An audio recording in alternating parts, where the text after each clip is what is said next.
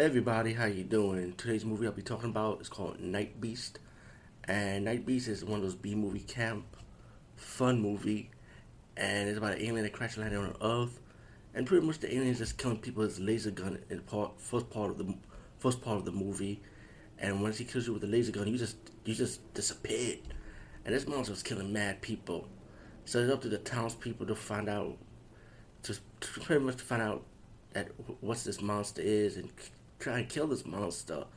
And then once there was a scene when they actually shot when one of the hunters shot the gun off his hand. So now the monster's gun is broken, and now the monster gonna kill people with bare hands. So, he, so that's all the monster does. And I like the B movie special effects. It's very old school, you know, growing up in those days. You get the we get the classic old school effects. I kind of I like watching that stuff, you know, homemade stuff. And um, you got a cast of characters. You got the townspeople. You got the sheriff. You got the mayor that have the governor come in. He doesn't want to cancel the party. And you know, first you first you don't care for them, but later in the movie you end up like liking them because there was just two drunk couples like trying to have a good time to relieve their stress by drinking, and just saw they died in, in, this movie though, you know. But it's just they kill scene. The the um governor, I mean the mayor's kill scene. Excuse me.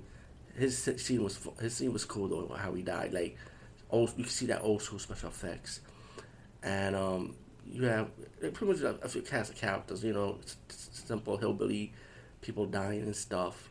But I found myself enjoying the movie, and Nightbeast I highly recommend it. Definitely check it out. Um, by the way, let me just say the creature does look like Moorhead Rex, so wow.